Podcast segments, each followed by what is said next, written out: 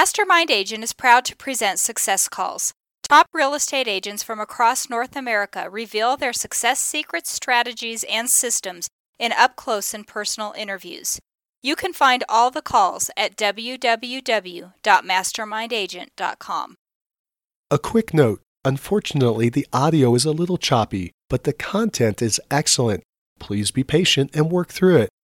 Hi, I'm Mike Cerrone with Mastermind Agent. This month's top agent is Luke Marvel with Luke Marvel Broker in College Station, Texas. Last year, he closed 202 transactions with a total sales volume of 42 million and managed 300 rental units. His average sales price was 207,000, of which 30% were buyers and 70% were sellers. He has a two-member sales team, one transaction manager and one team leader.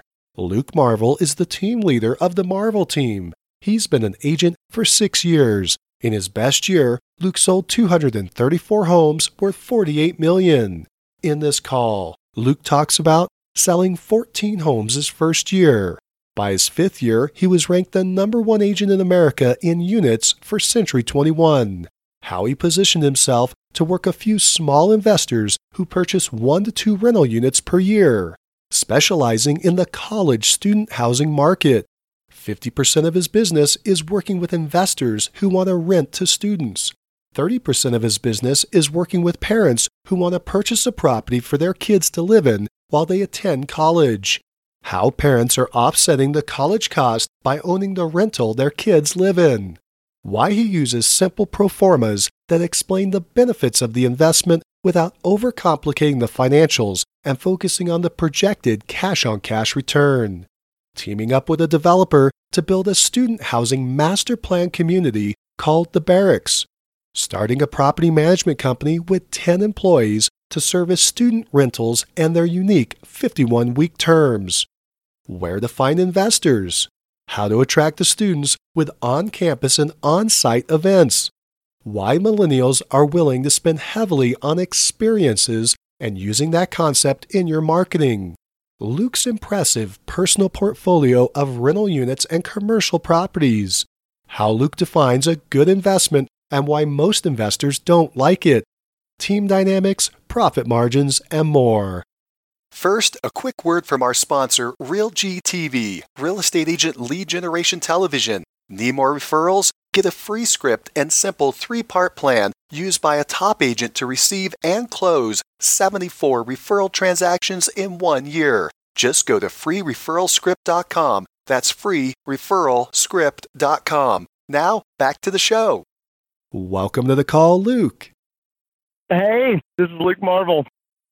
Luke, thanks for joining us today. Before we talk about what you're doing today. Let's go back for a minute and talk about what you did before you got into real estate.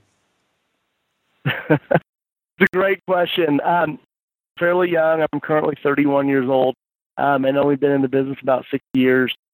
Prior to entering the world of real estate, went to college, went to Pepperdine University in uh, Los Angeles area, and then went into corporate finance and accounting for about three years between LA and Dallas, Texas area. I'd always wanted to get into real estate. I actually had bought an investment property and was just uh, fascinated by it and wanted kind of the entrepreneurial lifestyle of being able to eat what I kill and get the direct result from the results of my actions and be able to really make that difference and not just be tied to a 3% annual increase. Um, and so I took the jump and I was started into real estate at that point in 2011. Wow, that's fantastic. It sounds like you always want to be an entrepreneur. Had anybody in your family been in real estate or been an entrepreneur? You know, how did you pick real estate? Interesting question. Not really. That's doctor. My mom stays at home, and there's not really anybody in my family that's real estate related or that entrepreneurial. Um, it really just always fascinated me from probably about 10 years old. Um, and I got really interested in hotels and hotel operations and then in middle school and high school, I wrote papers on wanting to run hotels, some of that stuff, and that translated over into real estate. Growing up, I had a mentor in high school and a family friend who was uh, CEO of Supra, um, who obviously kind of defines the access control for real estate sales almost worldwide. And so that was kind of a connection that was formative, but he's not actually in real estate it was more complementary business. Well, very good. Let's do this. Let's fast forward to the beginning of your career. That first year, did you have a fast start or a slow start? Um, I had a fairly quick start, at least if you look at the 12 month period. Um, you know, I think anybody who gets into real estate, at least if you're not part of a team where they're just feeding you leads, it's going to feel slow. About three months in, that I had my first sale. I tried to be very intentional and kind of strategic about what I did and tried to develop the right patterns and habits that I thought would create progress and result in lead generation and cultivating that pipeline. Um, and it ended up kind of coming around. I think the first year I probably sold 14 properties or so. And I was the rookie of the year in my local uh, Century 21 office. So um, I think relatively fairly busy, even though it didn't always feel like it. So you said you were the rookie of the year. You were developing these patterns and habits. You said at the beginning. What specifically were you doing? What were those patterns and habits that resulted in those 14 closings? You're kind of turning the wheels back. I trying to remember. Uh, I did some research on some of the most effective times to make calls um, and when people were most receptive. You know, and so at least in the research I had, it was between the hours of 5 and 7 p.m. So I would usually stay at the office. I'd do research and gather properties for clients and that sort of stuff. Every night between 5 and 7 p.m., I would make calls the entire time and then I'd leave at 7. Most of the time, most of the other agents left for the day, and you, got a hold of almost every single person you called. Almost every weekend, uh, and sometimes more than one day a weekend, I would hold an open house. Um, and I had a very specific protocol that I did of, you know, listing it online and with the local advertising outlet five days before, doing certain things one day before, you know, walking the entire community with 40 flyers and handing them out the day before as well, and then having food items made, that sort of thing, and certain hours for those open houses. And then, you know, really it was just consistently getting back to clients quickly as possible and setting the expectation, as well as having at that point it's kind of a homemade CRM type uh, structure in Excel, but being able to track all the leads when the last time I had contacted them and having kind of those automatic reminders that I need to contact these five people a day. I haven't heard from them. This is what they're interested in, and that sort of thing. Just some of the basic habits that I think grew into grew into bigger, better things. You said you were calling between five and seven, so you were prospecting. Who were you calling? Century 21, as most of the realty brokerages, have fairly decent lead generation, and usually you pay some sort of fee for it. A lot of times it was people through that system, um, as well as literally it was myself and kind of another new agent that we would brainstorm. Uh, honestly, one of the more popular or successful things that I did was basically offer for sale by owners. I'd offer to list their house for free, do professional photography and that sort of stuff out of my own pocket. But then it would obviously result in this automatic lead generation because all of a sudden you're a new agent, but you have at least a couple listings. So it would be those people that were calling off the existing listings or the leads that were coming in. Okay, so you would go out and list it for sale by owner without the listing side of the commission. The FSBO would still pay the buyer's side, and you were picking up the leads that were coming in off the sign. Correct. Thanks for walking us through how you got started in the early years. Let's fast forward to today. I think you mentioned this already, but I'm going to ask how long have you been in the business? About six years. So, got my license, I believe, back in May of 2011. And how many homes did you sell last year? Uh, about 202 homes. Do you know what the sales volume on that was? Uh, approximately 42 million. 42 million. That's fantastic. Congratulations. Thank you. Interestingly, that was not your best year. Your best year was the year before that. Do you recall how many homes you sold that year and what the sales volume was? Yeah, 2015 was my best year. It was uh, 234 homes, worth about 48 million. Wow! And did I understand correctly that you were named the top agent for Century 21 that year? Yeah, I was top agent Century 21 for the whole U.S. Number of properties sold. That's fantastic. So, number one agent USA, Century 21, 2015 the number of units. Congratulations. That's a pretty awesome accomplishment. That was what, your fifth year in business? Yes, sir. Hey, Luke, how many homes do you think you've sold in your career? And what was the sales volume? About 700 homes rough value of about 136 million. That's awesome. Well, let's do this. Let's make sure everybody knows where you are. Where is College Station, Texas? so, first of all, it's home of Texas A&M University, which most people are probably familiar with or at least heard of. It is about an hour outside of Houston, smack dab in the middle of Texas. It's right between, kind of in the middle of what they call the Texas Triangle of Dallas, Houston, and San Antonio.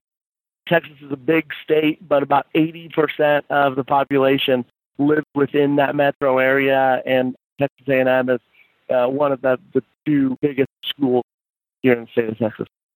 And did you know what the uh, population is there in College Station?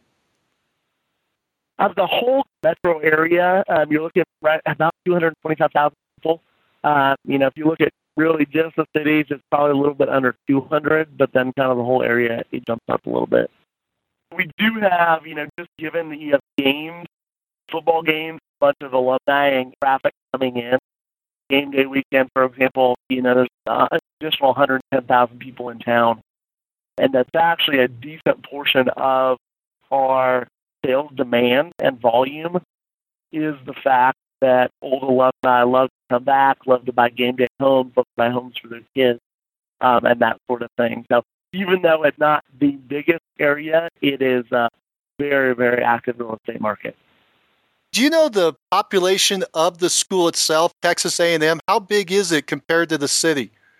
Yeah, so it's about 50,000 undergrads that are here in town, and then an additional roughly 10,000 graduate students that are also here. Wow, so about 60,000 students. So the students are making up, oh, just over a third, just under a fourth of the population there. Yes, you also have, you know, if you look at roughly 20 to 25,000 like staff and faculty and that you kind of support staff. So when you, when you round it out, you're probably looking at 85, 90,000 people kind of for the university, whether it's students, faculty, staff, that side of the town. Uh, but then you have an even greater number of that that's not. There is definitely a strong residential community, and it, it obviously depends on what neighborhood you're in town, but it's not just a college town. Ah, so it's grown out, it's developed beyond just being a college town. Yes, sir. Can you please describe the current real estate market there? Yeah, definitely. Well, we're really looking at average sales covering between 225 and 230. So still fairly reasonable, but definitely up probably within the last five years. I mean, it was probably in the 170s, 175. So it's definitely gone up a significant amount, you know, in the last several years. Uh, days on market, the average is about 75 to 80 days on market, uh, but it really depends on what you're selling.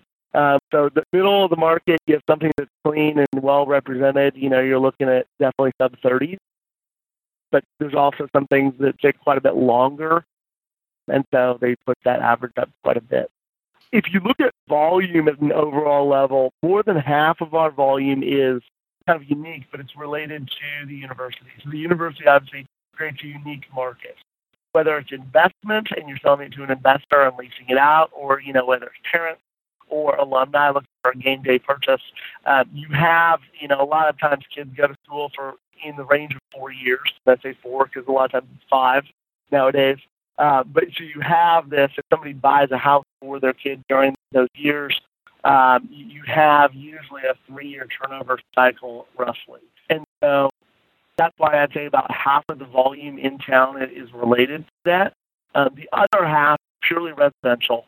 Um, so, and that usually trends so, sorry, the student stuff is primarily a little bit higher density. So I think townhomes, um, condos, or just smaller lots, smaller footprint properties. The overall average of student properties may be closer to 200 or, or a little bit below. Other half of the market is residential. So you're thinking kind of regular residential, uh, master plan communities, uh, country club style neighborhoods, some of that stuff. Um, and we do actually have quite a bit of higher end acreage communities with homes in the 500s up to a million. Um, but a lot of those, you know, all that residential piece is going to average three to 350. Um, so it's a little bit higher price point, you know, obviously a little bit nicer, uh, higher quality, some of that stuff. What I do while I do sell all over the market and have, I traditionally have focused on investment because I personally am a fairly experienced real estate investor, have a ton of properties myself. And so I love that aspect of it and that side of it. And I really come from the corporate finance and accounting side.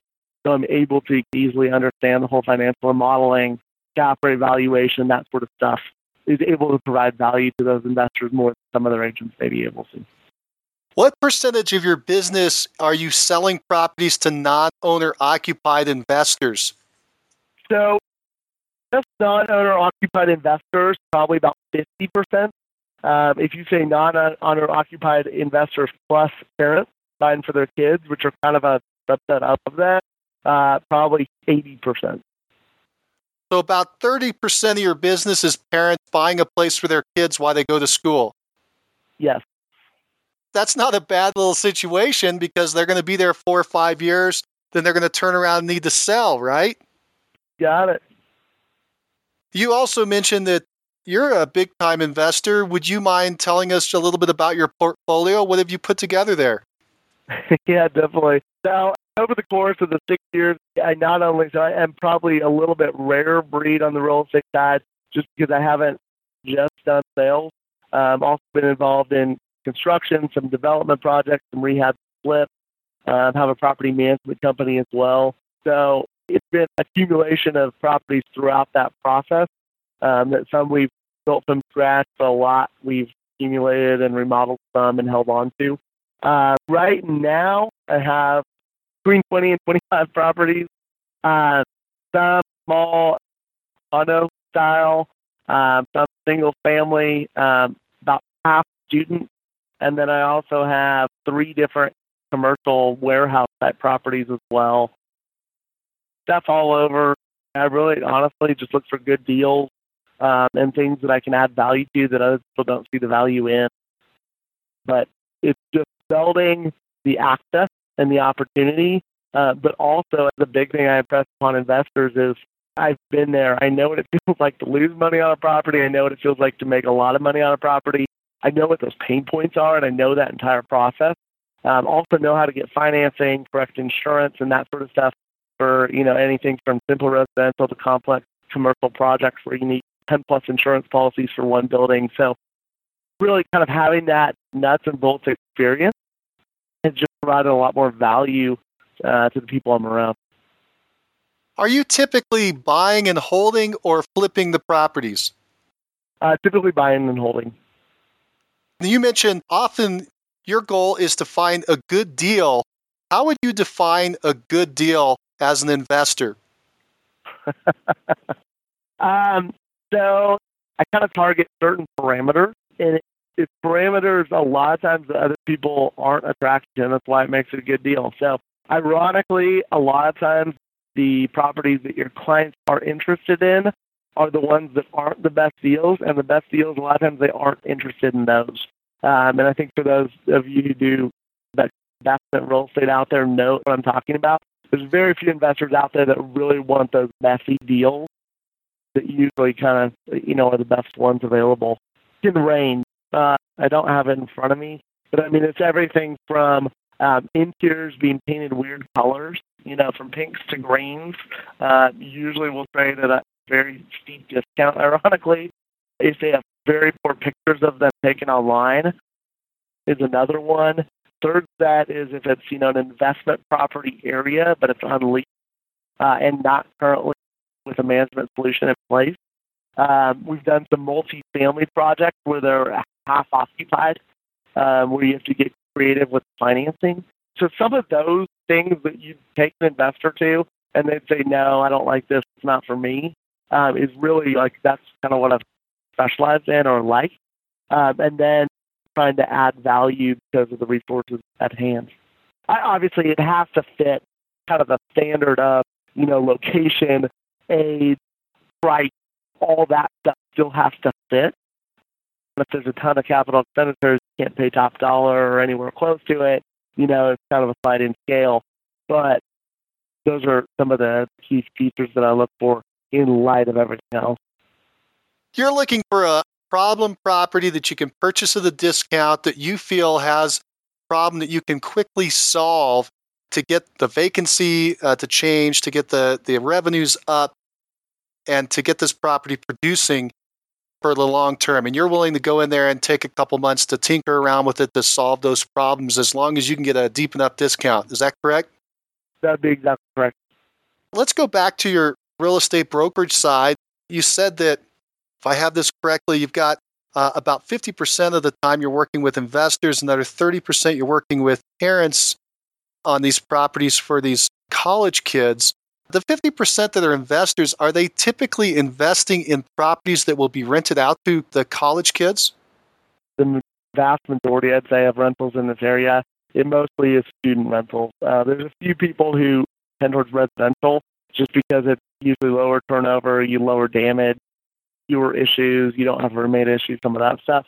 But um, you also don't get the same premium, uh, you know, rent premium and investor premium that you do with student properties. So you're pretty much an expert in student rentals. That's 80% of your business. That's correct. So it sounds to me as though that's your niche. If I were to ask you what your niche is, it'd be student rentals. Yeah, student rentals, I mean, just investment in general, but student rentals definitely is a subset of that, yes. Let's talk about those student rentals and dig into that. We don't typically find someone who's working that market, so this is very interesting. What's the challenge with student rentals? Uh, finding the properties or finding the tenants for those properties? So both. You have to have both, and you have to be very good at executing on both. You can sell somebody on a property all day long, but if you can't deliver on it, never get that repeat client, and you obviously gain a reputation for being unreliable, and it'll pretty quickly come and go. Uh, and you definitely see those people. So that's actually the unique part of what I did with property management on the back end and some of that stuff is really have to look at execution over the life cycle of that property. We're usually kind of in traditional real estate sales, you really only care from the lead generation all the way to closing. Um, and really for us, the closing is almost the beginning of that actual relationship. And usually that relationship goes three or four years and then it's divesting that and getting something else. So it's a much longer term relationship that's built on execution. And you said lead generation in that. Kind of think of, you know, if you're a parent, if you're an investor investing in an area outside your area, how are you going to go about finding information about the area, you know, there, what properties are available, that sort of stuff. Obviously, we've all heard it a ton, but internet is is that much more important you're three hours away, you're not just going to go drive around and look and see how a neighborhood feels. 90% of people who find their homes online, it's probably like 99%. So your web presence is extremely important. Um, and then also the value side, which is, again, something that I think most commercial real estate agents are probably more adept in, of showing pro formas, showing the projected financials of a property, um, what the costs of ownership are and that sort of stuff. And regular residential isn't quite as adept at, but having very easily digestible information that the average everyday person can look at in two or three minutes and really feel comfortable that this is by far a better investment than renting, than uh, you know, or doing anything else, or buying an investment property anywhere else, because you've been able to dumb it down and communicate effectively exactly what the risks are, what their upside is, and what they can expect to make on it versus leaving money in the bank or stocks or some other investment opportunity. Walk us through a little bit of that where you found a parent, they're looking at making one of these investments. Uh, you said you're kind of dumbing things down, but you're using that commercial side. Give us some of the metrics that you would use and describe. You said you could do it in three minutes. What are the metrics that you would use or present to that potential buyer or investor? Most investors that we deal with are onesie twosies. Um, they're not looking at cap rate or more corporate things. They're used to their money in a CD, a savings account, or stock market. So they don't percent, kind of a cash on cash return as the equivalent. So what we represent is cash on cash return. They know if they go out and put a hundred grand in a CD at a bank, a certificate of deposit instrument, they're going to get maybe one percent. So if I can show on an investment return that they're going to make seven percent, eight percent, up to fourteen percent, uh, it's pretty easily comparable to what they know. It's a typical tool that we've used is a very simplified, dumbing down pro forma. Um, so it shows the rent coming in, what expect rent that, and that's a realistic number. That's not an inflated number. And then breaking down all the costs. Uh, you know, what it, what does it cost for debt service at a at a 10%, 20% or cap uh, situation? What's insurance? What's taxes? So what's a good repair estimate given these, you know, let's say they're brand new or if they're not brand new, uh, that estimate changes a little bit. What does property management service cost? These kind of pieces of information that they would, you know, if you went around and showed them a bunch of properties, they would eventually ask you can get ahead of it and kind of simplify that for them and present that to them up front, it speeds the conversion cycle significantly. You know what I'm saying? So if I can answer all their questions in five minutes by sending them a piece of paper, I'm going to do that. Then I'm more valuable and I can get them to decision point much quicker than if I just wait for them to have the same questions as, to be honest, everybody else does. Everybody has the same questions. They're not new. They're not unique. We all kind of wonder the same things and should. You know what I'm saying? We love to think we're unique. Every person loves to think they're unique. But at the end of the day, Google has it right. We're all statistically predictable is probably the way to say it. And so, um, you know, if you can kind of systematize that and have that in a really digestible viewpoint, it helps out and kind of greases the entire process. Being proactive and getting that information out there early and quick, I assume because you probably made the error in the past and you had to walk through question by question and it drags out and you figured out how to summarize it all and put it up front and speed up that process. Yeah, so actually early on in my career, uh, made a mistake. I, to be honest, didn't have a whole lot of money at the time. It was in probably fall of 2011 or 2012. But I was kind of saw that I thought uh, real estate in certain markets of the nation was trading at a discount. Ironically, Vegas was one of those. And so I looked at, at buying a couple condos at the Signature Tower at MGM Grand. Um, and I should have bought.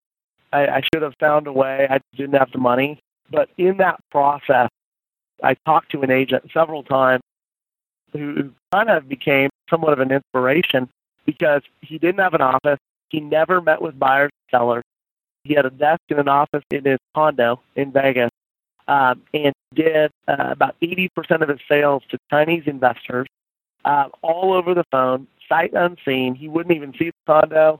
He would wouldn't see the buyer, wouldn't see the seller. Um, you know, he did several hundred transactions a year, uh, and it was kind of that point of like, how can I provide more value to more people faster?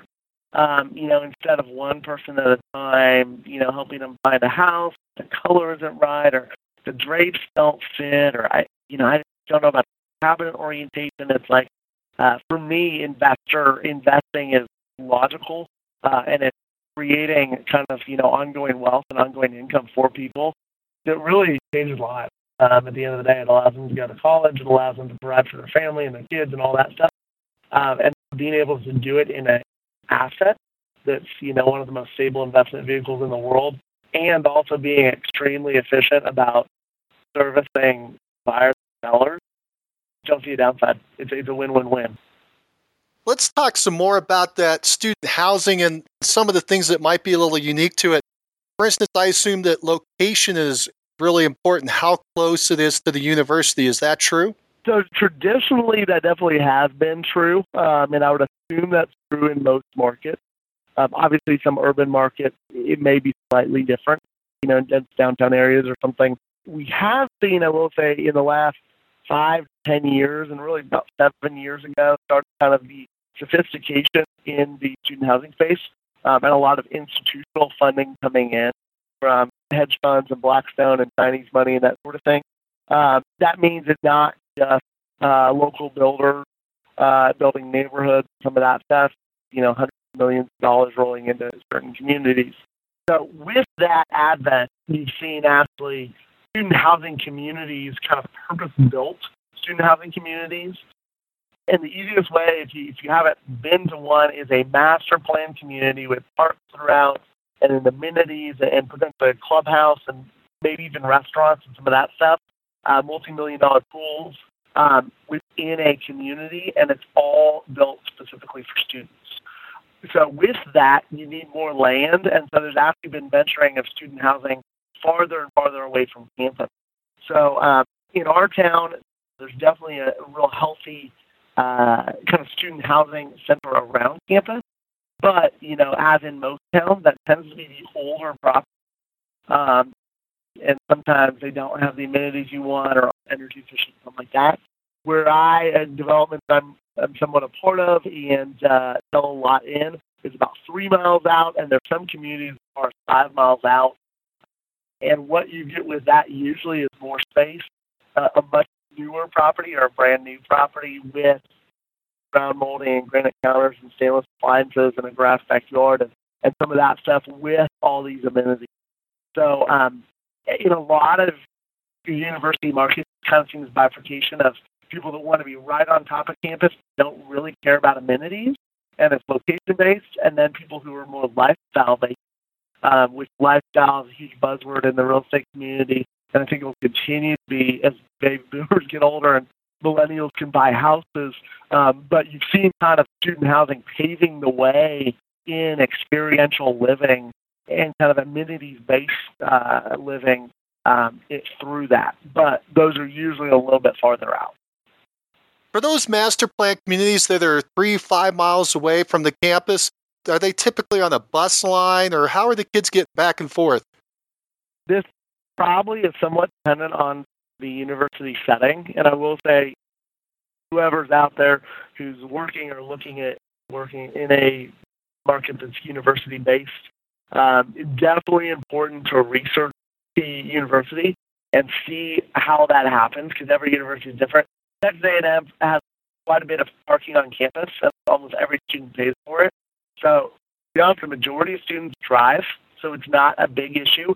But there is extensive bus service, um, and it comes through most of the areas that are populated by students. But that is one really good consideration um, is location is relative, and the bus route almost becomes a determiner of location. Just like ocean creates creates ocean front, the bus route the bus route creates demand, and so if you're a property on the bus route, you're usually going to trade or sell at a premium. With student housing, I would assume that you have typically nine month leases rather than a one year lease. First of all, is that true? And if it is, how do you deal with the nine month versus the 12 month, you know, that three months missing in the summer? Great question. Um, and again, this is probably news for a lot of people who haven't been in the student housing space recently. Uh, but with that sophistication that I said came about six, seven years ago, uh, really saw a mass transition to 12 month leases uh, or 51 week leases. So there's not, I don't do anything with nine month leases. And to be honest, the vast majority of properties that are at least higher end or new properties don't. Uh, you'll see some, you know, dilapidated properties uh, or lower end properties doing some by the month or nine months. But at the end of the day, usually they charge the same amount that they would charge over 12 months and just charge it over nine months. So increase it kind of proportionally. So it really doesn't make sense for the student do it for nine months because they're paying the exact same as might as well have it for the extra three. So again, I would try to get away from that. Again, for anybody who's out there, I'd try to get away from that because it does. It's a return killer. It's a huge pain and kind of a burden. Did I hear you correctly? Did you say that they're also doing 51 month leases? No, 51 week leases. Oh, 51 week. Okay. Yeah, 52 weeks in a year. So a lot of student properties do 51 week leases, meaning that, you know, it starts on August 15th and it ends on August 7th, or maybe it ends on August 1st so that they have a week or two period of time that is, you know, basically set for the make ready portion. one of the unique things about student properties is they pre-lease. So the, you don't wait for it to be vacant before you advertise it for lease, um, like you might in a residential setting. Um, you're basically you have a lease that goes from let's say August 15th, July 31st, um, and you're going to start marketing that for lease in January. So you're going to start marketing it for at least seven months for that vacancy and pre-lease it, let's say in February or March, so that you know you have another tenant year after that's currently rented for. But you do have to obviously estimate a one or two week period to go in and you know do touch up paint and clean and do repairs um, and that process. And to be honest, I mean, for example, I did like 300 make readies in a week this year uh, on 300 properties. So you can't just do it in a day or two because of the sheer volume and that every vendor in town is staffed um, during that time. So you do have to definitely plan a week or two period of time in which to accomplish that. Let's talk about the lead generation on each side of that business. Again, the student housing. Uh, one is these people who are going to be owners, these investors. They're either going to be investors or parents. How are you reaching out and finding those people? Let's talk about that first. How are you finding the owners of these properties? People are going to buy the properties and eventually become a seller. So the investors and parents, how do you go find them? Yeah, definitely. Um, so one of the unique things about investors is, and I'll reference the other side first. If you kind of characterize a traditional real estate transaction, you know, where somebody's buying a house for themselves or even a second home, most people only have one home, the max two. So their life cycle is you're going to be dealing with them, let's say, every five years on average. An investor on the opposite side um, usually, a lot of times at least, has got you know where financial wherewithal and ability to take down one property a year, two properties a year. Um, so definitely an increased amount. So you know, for any real estate agent out there, it doesn't take a rocket scientist to figure out you need uh, you know, ten to twenty percent of the clients that you would need if you were doing traditional residential real estate if you're doing investment, just because they're you know to, to equal the same number of sales. So a lot of once you get that snowball happens a lot faster in investment real estate. You know, once you get 20 or 30 investors, is really all you need. You're probably going to have 30 sales a year. I mean, realistically, if you're good at finding finding properties for them and presenting to them the ups and the downs and modeling uh, the financials and what what that's going to look like, um, they're going to be willing to to uh, move forward. But a lot of it depends on you educating them um, and having that knowledge around how it is going to financially perform. And then also having solutions in place. So, I mean, you have to have insurance solutions in place. You have to have contractor and uh, construction resources in place.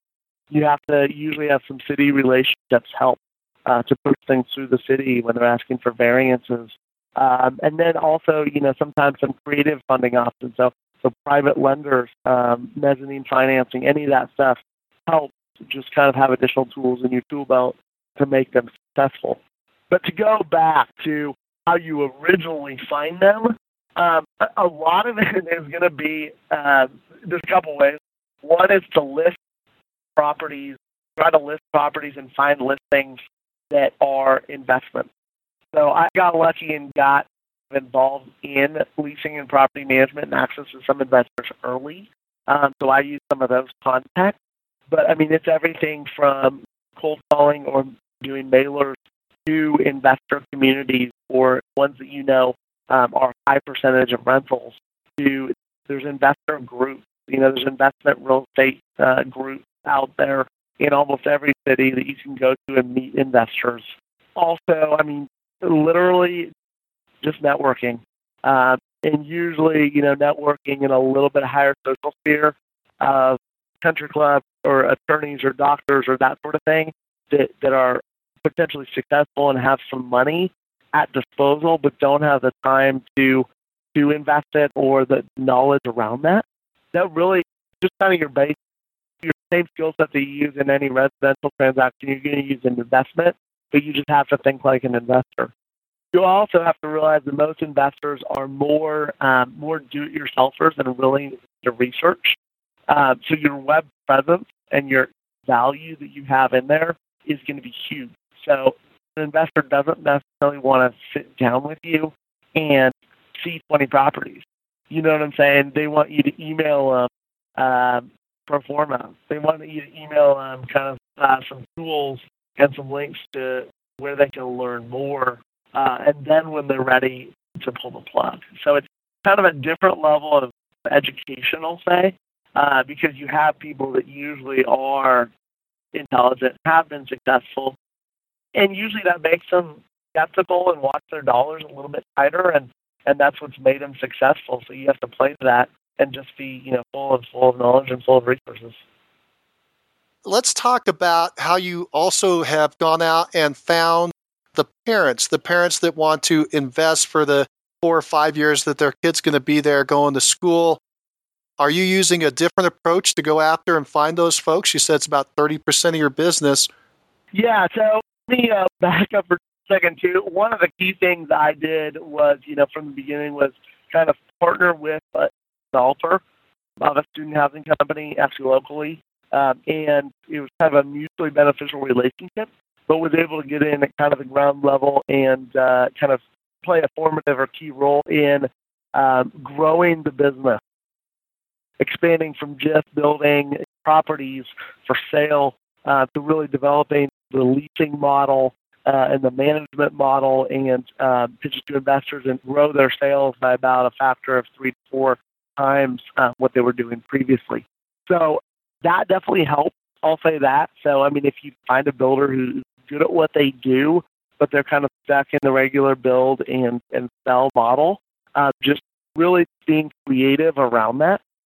I kind of back to the stability and consistency. So it's the tools, it's that consistent follow up, it's this consistent habit, but then being creative and willing to step outside your box, you know, and provide value in that. I've done everything from consult on we need to change the floor plans. I think you can have cost savings by substituting these materials. I think we can dampen sound by doing this and creating a lot more value than just I'm going to sell your property for you is greatly appreciated and respected. Um, so that's been a key uh, driver, obviously, of sales and listings and leads and all that stuff. But for finding parents, originally, I'll say again, web presence, uh, Facebook presence, having some of that information out there. We've done mailers. Um, so any university, well, as I say that, any university in Texas, and I think different states have different requirements, but there's some freedom of information where if you ask the university for certain mailing lists of students or their parents, they have to give you certain data sets. Um, and so, for example, we sent mailers out to 10,000 parents um, of incoming freshmen or sophomores or whatever student group you want to. Uh, you can also, you know, I think we all know Express Stock, some of those mailing services out there. You can specifically target um, really some key demographic segments. Facebook is also huge. To be completely honest, we've not used it, but by the time that some of their demographic stuff really got robust, we already had our machine going. But I'd say really relying on that because, you know, for example, if you know 90% of the, the people coming through university live in this metropolitan area that's close by, you can target parents of students who are going to the university and make over X number of dollars a year, and they went to that university and some of that stuff um, for very, very targeted marketing. So getting in with that, and then I'll say, I mean, it's like anything, activity begets activity. So just relying on that snowball. But you know, parents that have bought in our first year or so, or you know, or any time throughout my time, have been basically my best source for ongoing leads. We had we've had people in Europe and Florida. I mean, on the beaches talking about our properties, and you'd be amazed where they've sold properties for us almost because they were talking to another parent that they just happened to run into and uh, had a child, you know, going to the same university. So. Now, a quick word from our sponsor, RealG TV, real estate agent lead generation television, where top agents reveal exactly how they create consistent flows of home buyer and home seller leads into their practices every month. Need more leads? Hit the pause button right now. Open Google and search RealG TV. That's R E A L G dot TV. Now, back to the show. I was curious about that mailing question, so let's talk about that just for a second. You find a list of parents uh, of students at the university, say sophomores, what type of mailer do you send out to them? That's how you find them. What do you send them? What's the pitch or what's the presentation? What information are you sending them? Is it a postcard? Is it a letter? And what are you telling them in there to get them to call you and start the conversation? So that's another great question that I did kind of skip over, so I apologize for that. So one thing is, again, I'll go back to the education, giving them enough information to digest and actually kind of dwell on and um, come to their own conclusions. So it's not just a postcard with some flashy pictures and call me. You know what I'm saying? We actually did a, uh, I think it was an eight and a half by 11 half-fold brochure that was stickered together, taped together, uh, where they could open it. And it did obviously have some attractive professional pictures and graphic design on there, but it clearly delineated out not only what we were providing, it actually had an even more dumbed down kind of pro forma uh, for the parents of how much money they would save given you know, our projections and historical actuals of sales increases over the four year cycle of buying a property for their kids. And of arranged over the years, but the ones we've done, I mean, you're looking at a 50 to 70 grand savings over leasing. You know, so you look at that versus tuition costs and housing costs, and it's like, so if you're a parent, it's a no-brainer because you're sitting there thinking how expensive college is, and all of a sudden there's this solution where I can own an asset, uh, especially if I have a little bit of money in the bank making almost nothing. I can own an asset. My my kids can essentially live for free, and it'll probably end up paying for the majority or all of their college by this one thing. Some of the ones that I've told people on three, four years ago they've performed as good and to be honest, most of the time better than we originally expected. Um, so that in and of itself is hugely rewarding to see these very good financial results that are consistent. Uh, now, certain parts of the nation are more highly fluctuating.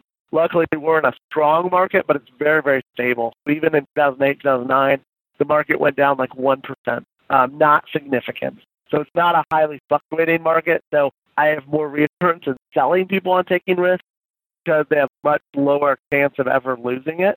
Where if I was in a highly fluctuating market, I'd probably be a little more timid or bullish on pushing them, um, but I can be. So that's different. But that is um, critical piece that we gave them enough information that they could open it, they could decipher what they would save, they could come to their own conclusions, they could set it on the kitchen counter and leave it there for a couple weeks, you know, probably like most of us do, and then come back to it on a Saturday and say, you know, we really need to look at this. Let's call uh, and let's schedule time to go look at it. In that brochure that you're sending out, do you have specific properties that you currently have available? You have samples of what you're talking about? Yes, it includes. So we did one specifically for the development that I've kind of partnered with. Uh, so it was like a sample property. This is what we're selling one of the properties for. This would be the return. I've also done it for other independent properties, and then it's using the exact property, exact price, and exact rental history. You know, for example, let's say we're selling it for $189,000, and it's most recently leased or currently leased for 1850 a month, when it's leased for the next two years. You can bank in some of that information if you have the real number, or you can use, you know, based on the owner or the property management company in play, you can use the most recent numbers uh, that were used.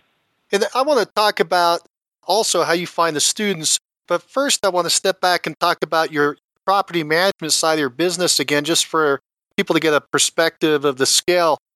How many properties do you currently have under management? Under management, we have right about 300, uh, a little bit of 325 ish uh, properties under management. For folks that haven't done property management, you get a fee for finding the tenant and then also for managing the property throughout the year. Could you give us a quick breakdown of how you get paid to do property management? Yeah, definitely.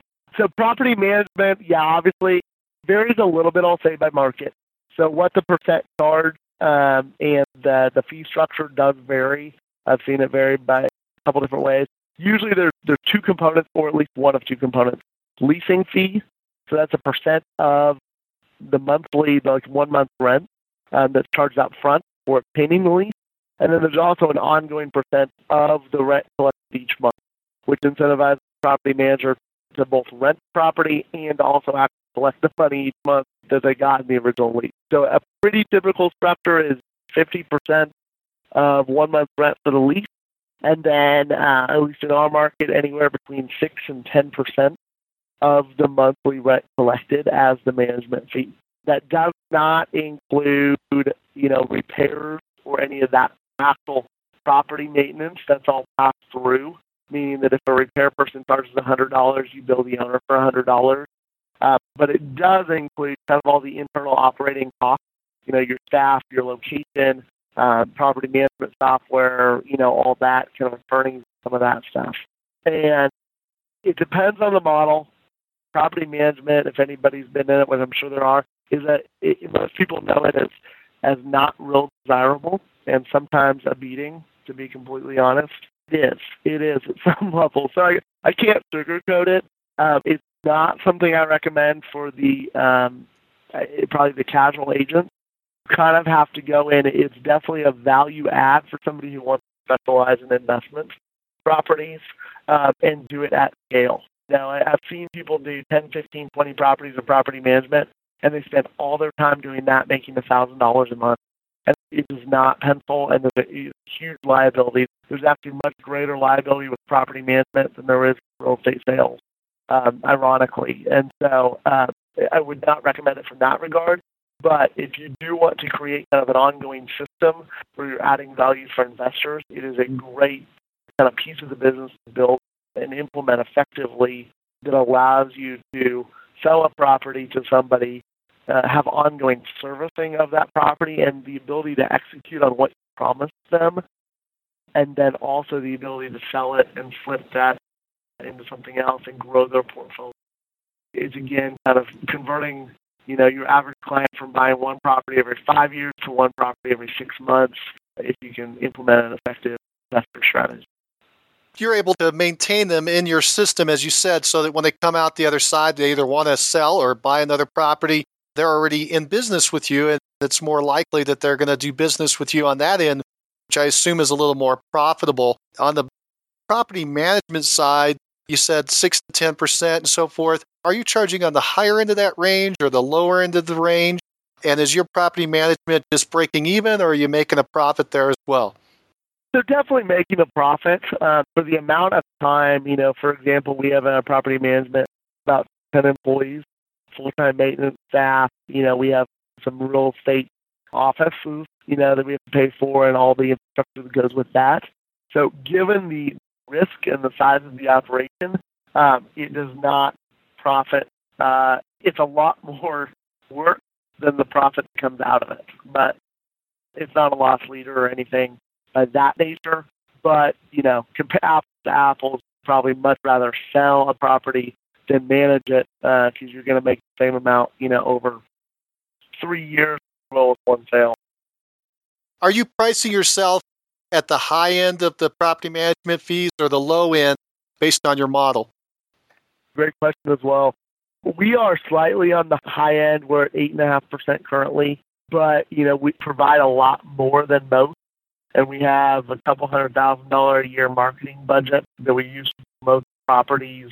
Um, we have you know built-in maintenance on site that responds within usually within four hours to a property call. So try to maintain a very high level of customer service, at least relative to the competition. But um, so all that today we're a little bit on the higher side, but we're not the highest. On the property management side, I would anticipate a challenge, and that is you mentioned that the majority of your properties are going vacant and then immediately being re rented there in August. Do you have to balloon your staff or take on contract help during that time period, or are you able to do that with the people you have? So, yes and no. Um, we don't really, the only piece of it that we have to balloon the staff for is for the kind of maintenance and turn side that I said earlier. So that, that one or two week period of kind of make ready and turning all the properties over, when you're doing a couple hundred in a week or two, you have to hire at least five to ten additional people literally just to, you know, take trash out of units and put eyes on things and make sure painters are painting and some of that stuff. We also use, you know, for a lot of that kind of manual construction side of things, we use vendors, you know, and we vet the vendors and look at their previous work and have history and some of that stuff. Um, so a lot of that construction maintenance side is outsourced as well. But you also need your own staff to be able. I mean, you can't be in ten places at once, and you can only work, you know, 20 hours a day. So it's uh, got to staff up a little bit for that time. Um, student properties, again, I'll say, you know, some people are in property management and say, I, I know property management, but they're, on, they're in residential side, and some people in student housing. It, there is a pretty big difference between regular residential property management and student housing property management. And I'll, I'll give you a quick example. Regular property management, you have a house that you rented to a usually, let's say, a family or a couple, and they pay their rent on time every month. There's one payment. If something goes wrong, if one person calling you, uh, more than half the time they'll have to fix the repair item themselves. Conversely, on student housing, you have that same unit and you've rented it to four individuals, and they each have at least two parents, probably two and a half. you know, just because because divorce there. And so at, at any one time, if the faucet's leaking, you might get 12 calls. So where the family might have fixed it themselves, the students may blow it out of proportion and freak out. The parents think you're not taking care of their kids. You're getting all this. So you do definitely on a student housing side, you probably need two to three times the staff that you would on a regular residential side. Um, and that's literally just take phone and calls and emails and, and have more intentionality around it. And so that's you have to charge more. Now on a regular residential side, we could probably make money at five percent fee, uh, maybe you know five or six percent fee. But at eight for eight and a half percent fee, we're not making any more money than we would at five on a residential property. Yeah, more labor intensive. That makes sense. Let's talk about how you find those tenants, those students to put into these properties. What is your marketing effort to find those students? We have a pretty robust, I guess, just marketing calendar and outlay. We started kind of crafting it for really semester at a time or year at a time and planning that out. It's a mix being very intentional and planning it out, um, as well as, you know, we do some on campus events we do some on-site events to bring people actually out to the property. Uh, we do some bigger events. We have consistent, you know, radio advertising and sponsor some events around town and that sort of stuff, um, as well as a pretty strong and consistent social media presence. So uh, I'll say all that that you have to with students. A lot of it, you know, most students and millennials nowadays, they're afraid to pick up the phone, but they'll text all day you know, they'll kind of do the anonymous forms of communication, so submitting a, an online request, maybe shooting an email, but more or less text, responding to Snapchat or Instagram posts, something like that. And so you, you kind of have to be where they are and be receptive to that. Uh, and so there's a lot of intentionality around, again, it's really having your customer set in mind. And I'll, I'll go back to that because I think that's applicable to anybody. But really thinking like your customer, whether it's a family wanting to buy a house or whether it's an investor wanting to buy five properties here and put some money in a place where it gets, you know, good return, or whether it's a student, you have to say, what's the average age of this person? Where are they located? What is their like? What are their communication habits? Do they text? Do they call? Do they want me to do it late at night? Do they want me to do it during the business hours? Do they want information up front, or do they just want to meet and look at a property? And really thinking about that. Um, one of the and it's kind of an offshoot, but one of the things that I've stuck doing customer experience over the years has actually been Victoria's Secret. Um, and they, for anybody who's kind of researched the brand, they're one of the best that they have a, um, they have kind of their imaginary customer. Um, and I can't remember her name. Like she's a 22 year old lady who lives in London who, you know, goes to this job and that sort of thing. And everything they do is with this kind of fictional uh, customer in mind and what would she like and what how would she respond and some of that stuff. And it's almost looking at your customer set from that style. Obviously, our customers range the gamut, but uh, they all converge on you know a lot of times if you're targeting towards students, you know they're going to be between 18 and 22. There's some very specific trends and how they communicate and what they like and what they're attracted towards and what they enjoy doing and when they enjoy doing it and some of that stuff. And so crafting it around that kind of almost like fictional or average consumer uh, is huge. You have an avatar of the person you're marketing to. Yes, exactly. You've mentioned it a couple times that you have partnered with a developer in one of these master plan communities for student housing. Let's go into that. Could you tell us, first of all, I'm sure people are curious, how did that come about? How did you hook up with a developer of one of these communities? Yeah, definitely. So it started back in late 2011, um, after my first year. Uh, really pitched him on the idea, got connected through a mutual friend, uh, and then pitched him on the idea of doing the student housing model. There weren't a ton of people doing it in our town at that time, uh, but at that time they were building about, I think it was about 20, 20, 22 properties a year, townhomes a year, and just selling them to parents. So that's all they did. Didn't lease them, didn't manage them, anything like that. Um, and it was really pitching them on that um, you know we can have this kind of full service model, uh, and we can really potentially increase the one the, the sales price of these properties by increasing the demand, and also two increase the number that you're selling. Um, and so miraculously, it's still hard to believe looking back but we went from them building, let's say, 20 or 22 to that first year, the, the next year, within 12 months, built 116 townhomes and completely sold out 100%, leased out 100%. Wow. Yeah, more than quadrupled the amount they were building and expanded the profit margin by about 30%. So, you know, if you're sitting there as the builder and you've made, you know, roughly, let's say, about five times what you thought you were going to that year, uh, it's pretty convincing. You know what I'm saying? So again, it's about providing more value than you know the cost you bring. Because obviously, builders and realtors, at least a lot of areas, there's somewhat of a um, a slight distrust or you know a rub potentially. And so, if you can do something like that and really show that like there's a ton of value, it's not just I sell one property and I charge you three percent for it. It's like I'm increasing not only the price you can charge for it, but the number that you can build. And even if that's only 20% more or 30% more, um, if you can do that to a builder and show them that, um, I think you really earn their kind of respect and to see like you're in it with them. Um, and you're not trying to charge them a fee, but you're literally trying to grow their business and make them more money. So you've been with this developer now for about five years. Have you been doing the same master plan community that entire time, or have you have you built out multiple properties, multiple uh, developments, and how many?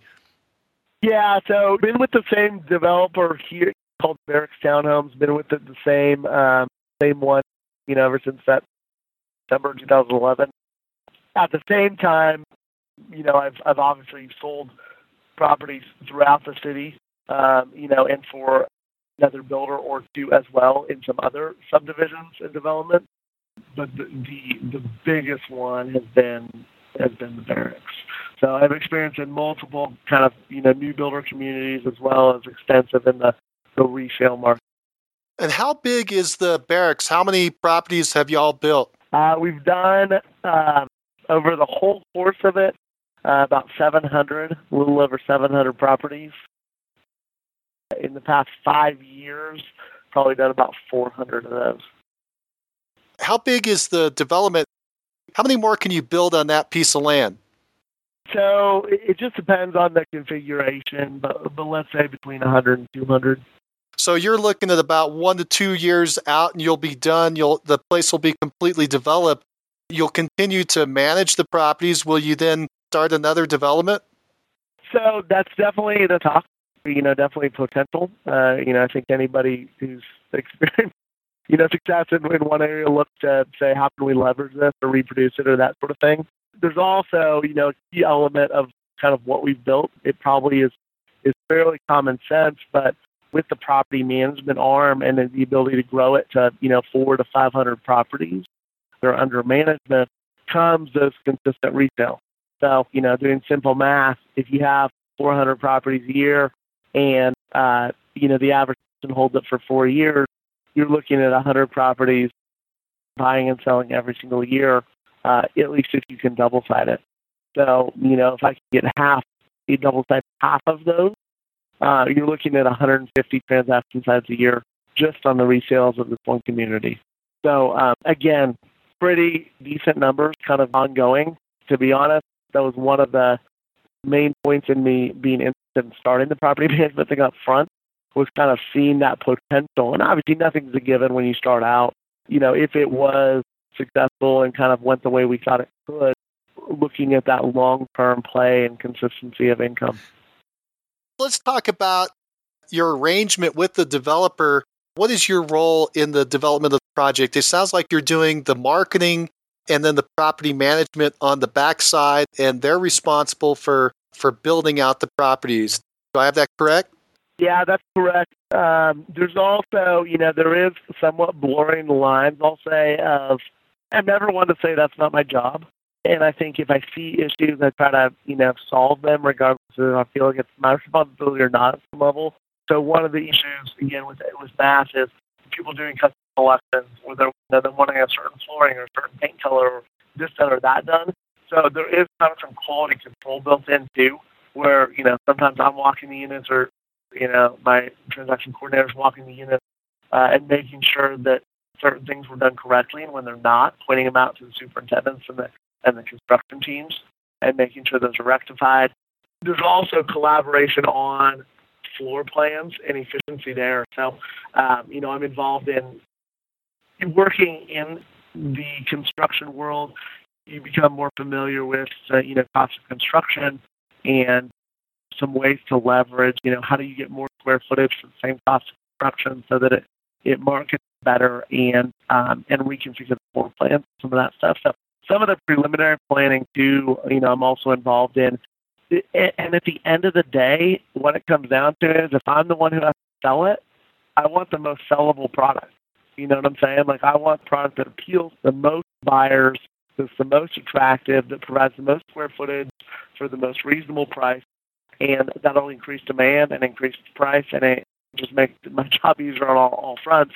Same thing with the quality control. Like I don't want if there's an issue with something, some light fixture being put in correctly, I don't want it to derail the transaction because we found it during walkthrough one hour before closing. You know, I want that to be fixed and done so that when we do our final walkthrough right before closing, it's you know, it's five minutes and we're great. You know, everything's perfect. So um, really being intentional about that, like not saying that's not my job, especially on things that do directly affect you uh, and the ease of which you can kind of conduct business.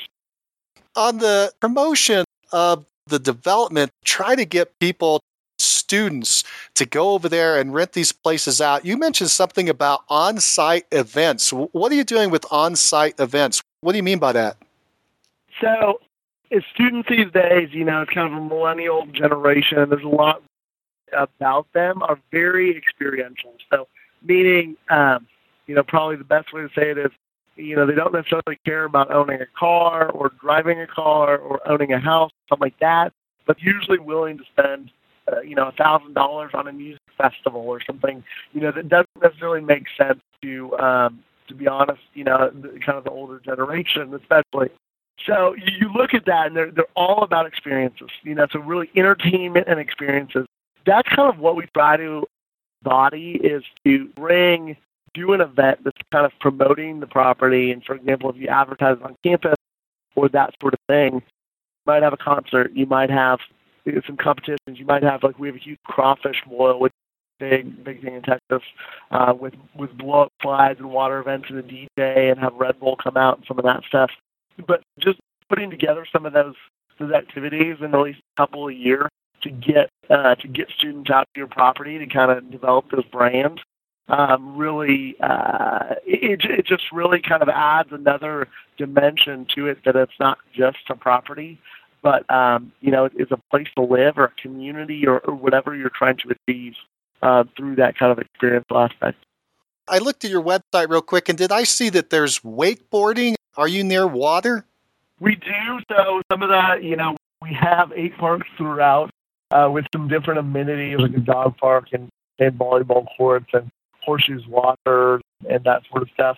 We also do have a uh, cable wakeboarding uh, park or lake that's about 1,100, 1,100 feet long um, and has some jumps on it, and you have essentially kind of a zip line that pulls you on a wakeboard in the water um, and, and is one of the features. We're, we're also completing a really something called X, which is you know, adult recreation venue uh, with a huge lazy river, swim up bar, private cabanas, and like three food and beverage concepts. Um, it's kind of in the in the center of our community.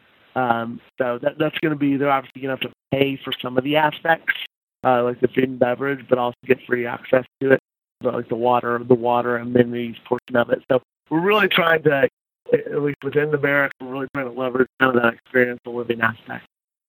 If you get those folks to show up at the event, are you doing some kind of traditional marketing where you're trying to capture their information so you can contact them later? Or are you just trying to give them an experience so they talk about the community? Sometimes, so there's sum of both, um, and I'd say probably an even mix of both. So, um, you, you, know, we'll pair it sometimes with a drawing, a raffle, um, or just to get entrance to the uh, to the event. You know, getting some information from them.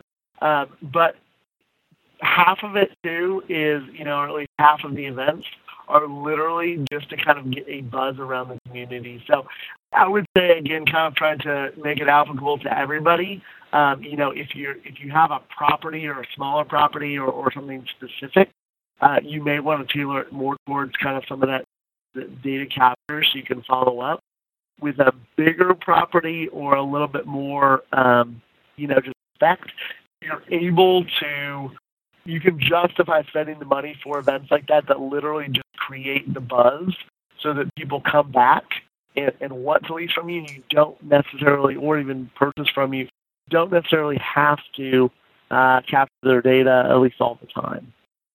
About 60% of your business is past clients, sphere of influence, repeat and referrals.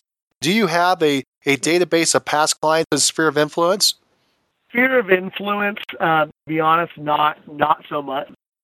I do not do you know some of the more traditional pop-bys and some of that stuff. I'm very active in my community. I mean, I see I see a lot of people, and I kind of that as my quote pop-bys, you know, for people to keep keep top of mind.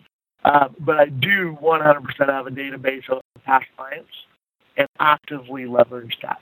Um, so again, I'll go back to it's a little bit easier in, in, in an investor setting because you can send out, you know, if you've sold properties to 500 people, you can send out an investment property to those 500 people again. Where in residential real estate, it's a little bit hard. You have to probably tailor, or you have to tailor who you're sending what to a lot more. But it's very, very similar uh, from that database and blasting stuff out to them and connecting with them and that sort of stuff. Or even just providing value. So there's kind of pieces of information for investors or parents in the area. For example, they're very interested in new commercial developments that are coming in the area or um, changes in the city or changes in code or things that the university is doing, uh, new initiatives, you know, when somebody famous visits or, you know, some of that stuff. There's plenty of stuff to provide value, uh, even through simple communication that you can you can stay top of mind. On this past client group, do you have a formal marketing plan? Did you go out and stay in touch with them and you stay in front of them? And and if so, what does that look like over the course of a year? So yes and no. We have about four formal times a year where we do something, you know, whether it's the flyers, whether it's an email, um, whether it's an update on the market um, or available properties. Besides that, it really is just ad hoc, and I try to be fairly consistent with it. It's not metered, it's not pre-scheduled. Um, it's we haven't sent something out in a couple of weeks, let's send something out. You know what I'm saying? Uh, but it, it's waiting till, and, and I would say I have a huge emphasis on providing value um, you know, more, provide more value than you charge. Um, you know, I do really try to wait until I have something that I think is valuable, and I don't try to push it. You know, there's we all know there, there's some of the real estate marketing systems out there, or people that advocate certain you know routines. The routines are great. I think some of the things that they push are maybe not. To be completely honest, you know, do I want a pre-printed thank you card with some information that's really not valuable? No. You know what I'm saying? I want a property that's a good deal, or I want to be the first to know about a new restaurant that's coming to the area, or a new development that's going in, or I want to know that that you know A and M is the, the university is increasing uh, enrollment by this many students two years out. So we think it may have these consequential implications, some of that stuff. So really waiting until you have things of value to provide, I think is important. Again, it's all about consistency, but also delivering on what you're executing on. Luke, let's talk about your team. On the sales side, it's pretty small. If I understand correctly, it's just you and one transaction manager. Is that correct? That's correct. Um, he is he's a rock star, um, and it took about 12 months, very close, literally working three feet apart, for us to get you know in the routine that we've been in and are in. But I'll say very good attention to detail. Um, I think we think a lot alike, which is extremely helpful. He understands conceptually, very well educated, very kind of OCD on on tracking, uh, which you have to be. You know, anybody who's done sales at volume, you have to be meticulous about the details, whether it's a client specification of I want this color or closing dates changing or making sure an amendment is sent out or any of that stuff. You know, you have 10 things thrown at you an hour. You have to have very, very good tracking systems for that. Yeah, and I'll say he's in the office 100% of the time, uh, and then I'm the one who, you know, really goes out, and it works well from that standpoint is you can always hand things off to, to that person and know that they're at least tracked and going to be taken care of and then circling back, you know, we have, we've had a routine where, you know, basically start out the day together and end up the day together, or at least, you know, whether that's an over phone check in to make sure that no balls were being dropped. And how long have you and the transaction manager been working together? Uh, about three years. And you and he together are putting together and closing 200 transactions a year. There's no other buyer agent or listing agent or other agents that are helping you put together these sales. No. We have the property management staff that, you know, kind of the, front of the business, but they are, if anything, they're just taking messages and passing them off. They're not involved in any of the any of the sales activity. So you might say the equivalent of one receptionist, you know, in addition to that, kind of, you know, for somebody who doesn't have that property management arm but it's a very, very lean staff. And I like it. Uh, I like it. We work a lot and we work hard, but you also know you have a very tight control on things uh, that you wouldn't if, you know, it, with, with the more people that you get. Find the right person and, and reward them appropriately and push each other and have a blast doing it. Are you profitable? Uh, yes. Would you mind disclosing to us what your profit margin is? Yeah, I don't have the numbers to be honest at my fingertips, so this is the guesstimate. Uh, but 80%. I mean, again, it's all about, I think, pushing the top line number and then staying lean, eh, to be honest with you today. And I feel like I've been fairly effective at both. Well, Luke, what drives you? Uh, that's a great question. Um, I, I challenge really. I, I love new challenges. Um, I love learning about things, uh, and I love real estate. Kind of weird to say. I mean, it goes back to like even from a, a young age, I was fascinated by real estate, and to this day, I love real estate, and I love I love walking a construction site. I love uh, dealing with issues. I love creating value and help somebody grow in their portfolio, and I, I, I love walking somebody through their first home too you know, so so that in itself, you know, drives me. But really, the taking on it, you can kind of see through everything I've done in a fairly short period of time. But um, sales wasn't enough, so we got into property management, and property management was enough.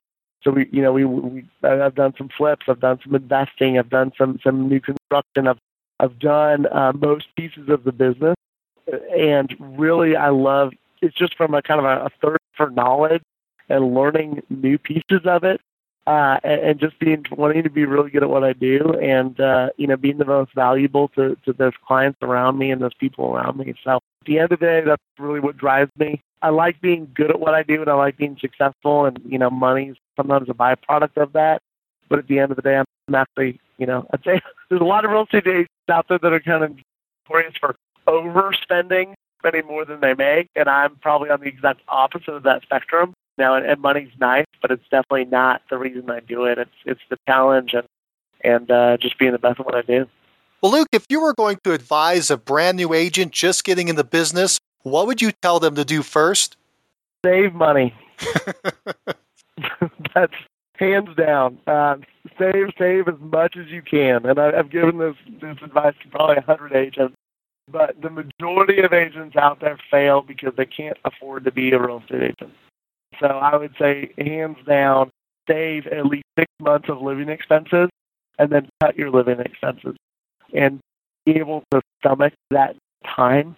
Because I think if you, at least you know, over over my short career, people that I've seen be able to make it on their own uh, and get to a point of stabilization in sales. They may not be selling a ton. They may be selling 10, 15, 20 properties a year. Still a very good income, and it's sustainable, and they enjoy it.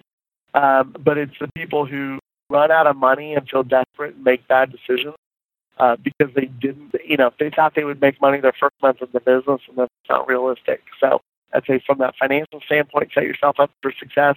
And then, you know, I think that gives you freedom to be strategic and intentional about what you think the right, uh, I guess the right actions are. And in every market, that's going to be a little bit different. But you know, kind of what I talked about, having um, at least some start, have some systems, have some tracking systems for clients about how you're going to track them and keep in touch with them and that sort of thing. And then what activities do you think are the right ones to get you where you want to be? Is that holding an open house every week? Is that making 10 phone calls a day? Um, is that, uh, you know, going to a new social event every week and trying to hand out five or 10 business cards? Is that joining the, the realtor builder association in your community? Whatever that looks like, uh, you know, and, and creating kind of a specific uh, routine and patterns and calendars of those activities and then doing them, I, I think are two or three of the biggest things. Basically, have the financial capability and have the system, and then go from there. Luke, do you think that top agent interviews like the one we're doing now with Mastermind Agent are valuable? Um, I think they're extremely valuable. uh, I, I will say, you know, this is just this is just real life. I think um, a lot of people want think they want to be successful or think they want to be good, and very few people are willing to do what it takes. I would urge anybody listening that it's nothing about what I'm saying, it's about what you implement. You know, and that's whatever kind of interviews of these that you listen to, what you implement is most important. So actually take something out of what I'm saying, say, and implement it. Um, and if you do that every time you have an experience like this, I think you'll you'll end up in a much better spot than you're at. Well, Luke, I've come to the end of my questions for today. Do you have any parting thoughts for the listeners? I honestly, I've said almost everything I have, but uh, just get out there and be consistent, be intentional, uh, create kind of consistency and structure. And I think that allows you to be creative. Uh, I'll re-go to that again. I think consistency and structure applies to your your business habits, the hours you're in the office, what you do, how you track it. It also applies to your personal life because you're in business for yourself so your personal financial fi- finances also play a part in that. Don't buy a bigger house than you can afford. Don't buy a bigger car than you need. Don't overspend because you made ten thousand dollars. Put it in the bank, save it so that you're stable, so that you can make the right choices um, going forward. And then in the creativity aspect of it, I'd really say you know know your craft and be an expert at it in whatever way you want that to be, whether that's construction or property management or investment or just residential real estate and interior design or whatever drives you in that regard, be creative in that and add more value than anybody else out there. So that's it.